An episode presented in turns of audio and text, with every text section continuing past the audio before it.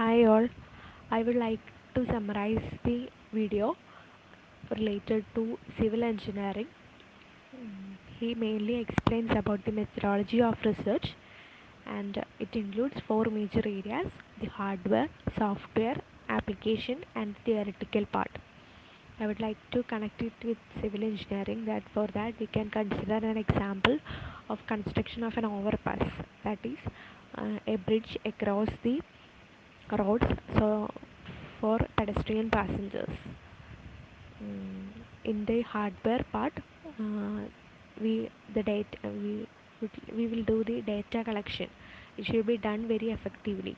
Uh, that is uh, in a traffic signal of a particular area we should um, collect the data of a number of vehicles number of passengers passing through a particular area during the peak and non-peak hours. Uh, the next part is the software.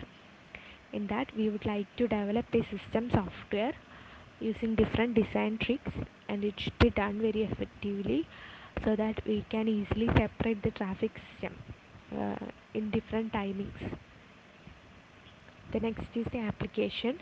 Once we get the data, it should be uh, visualized mm, using, using different applications.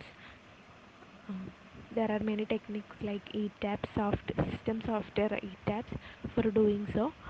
Uh, so that we, we can quickly say where the traffic is or what what time the traffic is is at its peak.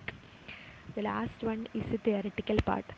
Uh, the collected the whole the the collected data should be summarized to be a written format mm, with different calculations and all it should cover the whole part. In this way we can do a research. Uh, it also includes mm, the suc- success of the research is uh, cross layer that is uh, do a research in different layers and it should be demonstrated well. Uh, so that we should we should be thorough with the topics. Uh, and uh, we should uh, learn the basic language of that particular subject. And organization of ideas is also important for research. Uh, and the concept that we took should be explained clearly.